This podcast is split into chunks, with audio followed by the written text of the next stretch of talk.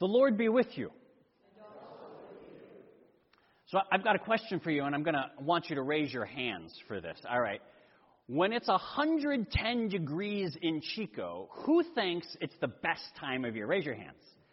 We got one, two, three, four, five people. All right, all right. How many people think when it's 110 degrees in Chico, it's the worst time of year? Let's see a, a show of hands. Wow, that's basically uh, the vast majority of this congregation, right? I want to say you're all fools, right? Because do you know what it looks like here in Chico when it's 110 degrees? I brought pictures. Every single one of these pictures were taken on my cameras, right? We live in an aquatic paradise. There are beautiful swimming holes. There are waterfalls. Uh, you can walk in the summer down the, the banks of the Chico Creek, and it's overflowing with ripe blackberries and figs that you can just pluck off the branches. You can literally swim with the salmon. I took this photo up above Salmon Hole, salmon spawning in the Chico Creek. And that's if you stay within Chico city limits. If you're willing to go just slightly outside of Chico city limits, this is what it looks like, right? Pristine mountain streams, waterfalls that are over a hundred feet tall. Just series of waterfall after waterfall. In the next, so in this slide, you can see three people in the far right hand side to give you a sense of scale. This is what Chico looks like when it's 110 degrees, and let me tell you, that water is perfect.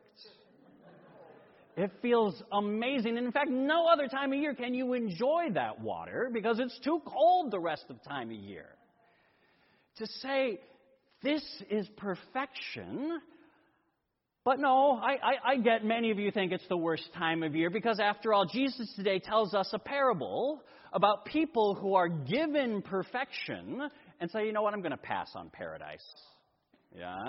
Jesus tells a parable about a king whose son is getting married. And so the king wants to throw just a fabulous wedding banquet for his son's wedding. And so the king, you know, prepares all the finest food and drink, sends out invitation to all the most prestigious people in the land, right? This is an event that is going to be the talk of the town for the next century. And yet no one wants to come. Right, first, Jesus says the first people who are invited, the VIPs, they all say, oh no, we've got more important things to do. We've got to attend to our business. Or maybe they think they're more important than the king because when the king sends messengers to invite them, these VIPs, they, they beat up those messengers and eventually even kill them. And so the king is outraged and says, What? Sends an army to go and, and kill the VIPs and destroy their city. And, and then the king says, well, we still have to have someone to enjoy this party. Just go out in the streets and invite everyone who you find. And so the king's servants go out and they round up the good and the bad, doesn't matter their social status, they bring them in. And look, based on the number of people who are fans of Pride and Prejudice and the TV show Bridgerton, right, the idea of getting invited to the king's ball should be one of the most exciting things imaginable, especially for some random person who's walking down the street.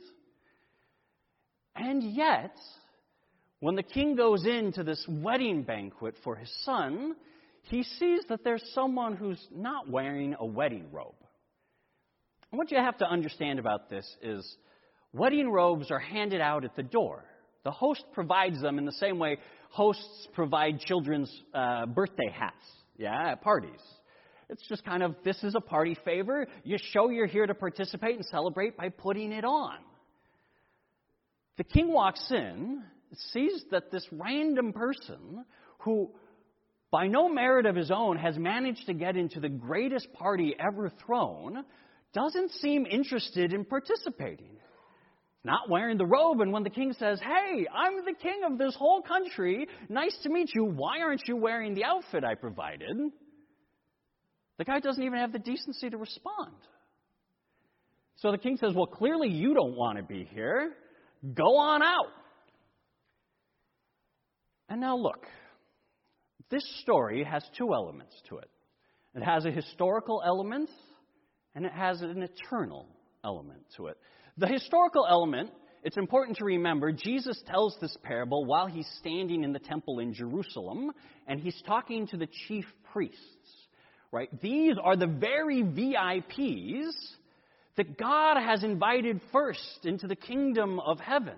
Right? These are the people that God first chose and said, I want you to be my people. I want you to lead the rest of the world in understanding how it is to be a part of my kingdom. And yet, throughout the Hebrew Scriptures, we hear time and time again God sends prophets to the religious and political leadership in Israel. And time after time, the religious and political leadership rejects those prophets and frequently kills them. Jesus even calls Jerusalem the city that kills the prophets and stones those who are sent to it. And sure enough, it'll kill Jesus too. And just like in the parable, where the king in response says, This city clearly isn't working out, let's wipe it off the face of the earth, 70 years, in the year 70 AD, a generation after Jesus, the Roman army comes to Jerusalem, wipes out not only the whole city of Jerusalem, but also the temple and the priesthood.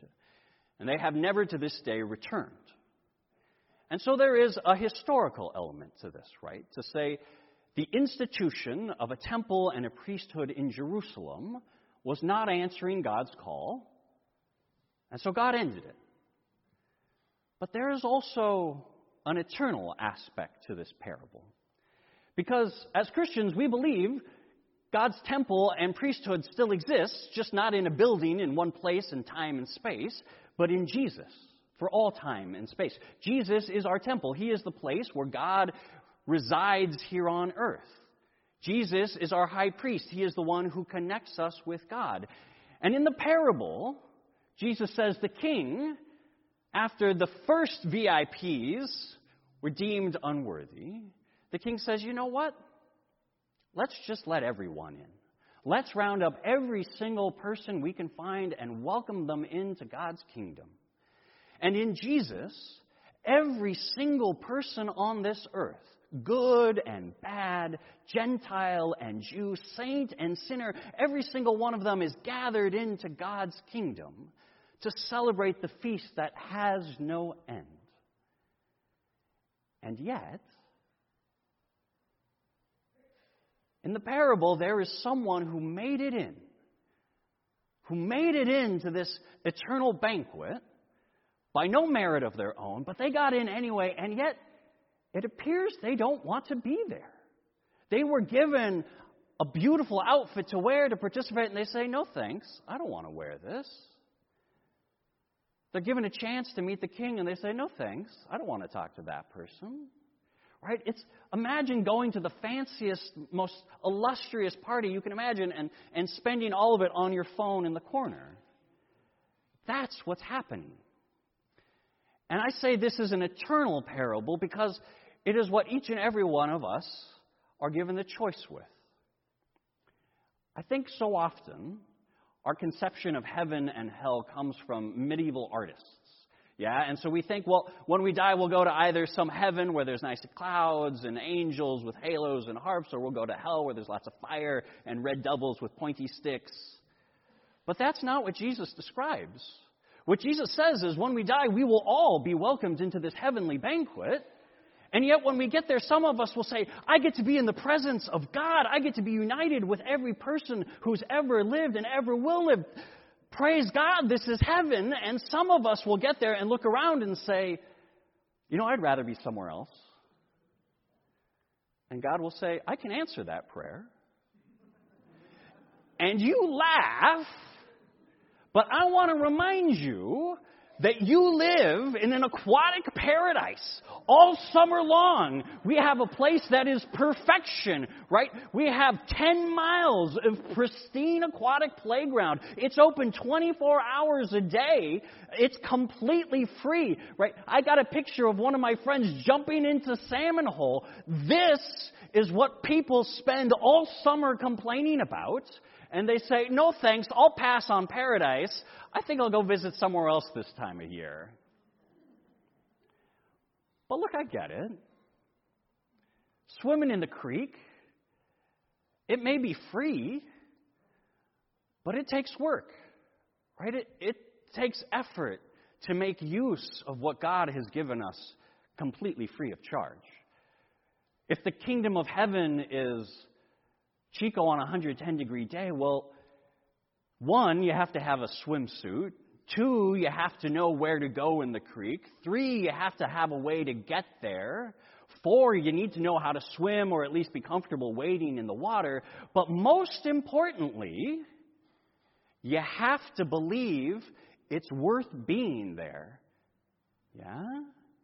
If the kingdom of heaven is, as Jesus describes, a party, well, you may be able to be invited to a party free of charge, right? It doesn't cost anything to go to a friend's party, but it takes work to make it enjoyable, right? Maybe you have to dress up. Maybe you have to go to wherever it is. Maybe it's not close. Maybe you're expected to share something when you get there a bottle of wine or some food. You have to be willing to talk to people, and that takes energy. But most importantly, you have to believe it's worth being there. Otherwise, that party is going to feel like hell. And I'm willing to bet every single one of us has been to a party that has felt just like that. Yeah? So here's the thing we as the church, we don't exist to get people into heaven. Jesus has done that already. He's the one who has gathered us all in. But what we as the church exist to do is to help people realize that what they are given is not hell, it is, in fact, heaven.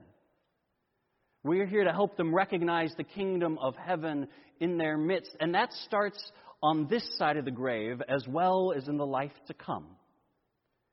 Because the truth is, the same skills, the same faith that is required to recognize the kingdom of heaven in the life to come is the same faith that is required to see it here. As Lutherans, our entire faith can be summed up by Ephesians 2 8, which says, You are saved by faith through, no, you are saved by grace through faith. To say that grace that you are saved by. It is that unconditionally free gift that God gives you in Jesus. But that faith, that is you believing it is worth receiving the gift that God has given you and making use of it in your life. And so, if the kingdom of heaven were Chico on a 110 degree day, the purpose of the church would be to hand out swimsuits it would be to tell people where to go in the Chico Creek. It would be to take people up there and go swim with them and help convince them that it truly is the best place to be in Chico on summertime. And we have a picture of here doing just that. Oh, actually, the previous picture. There we go. Right? We, I actually do this. I try to convince you all to come to the Chico Creek in the summertime and go play with me and remember your baptism, yeah?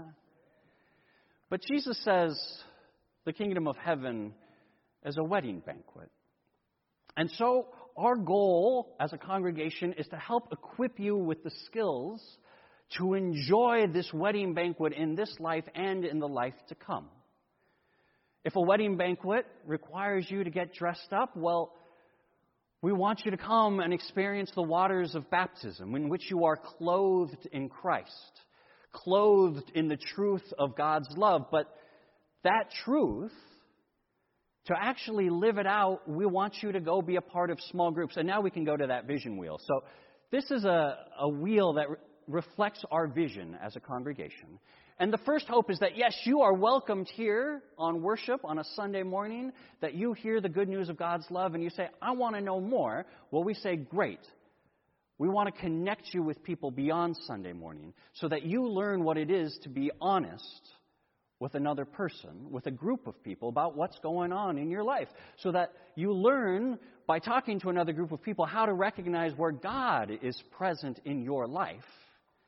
So that when you show up at the heavenly banquet and you look around and you see a whole bunch of people, you don't think, oh no, I don't know how to deal with a whole bunch of people. You think, oh yes, these are people that I am comfortable being honest with.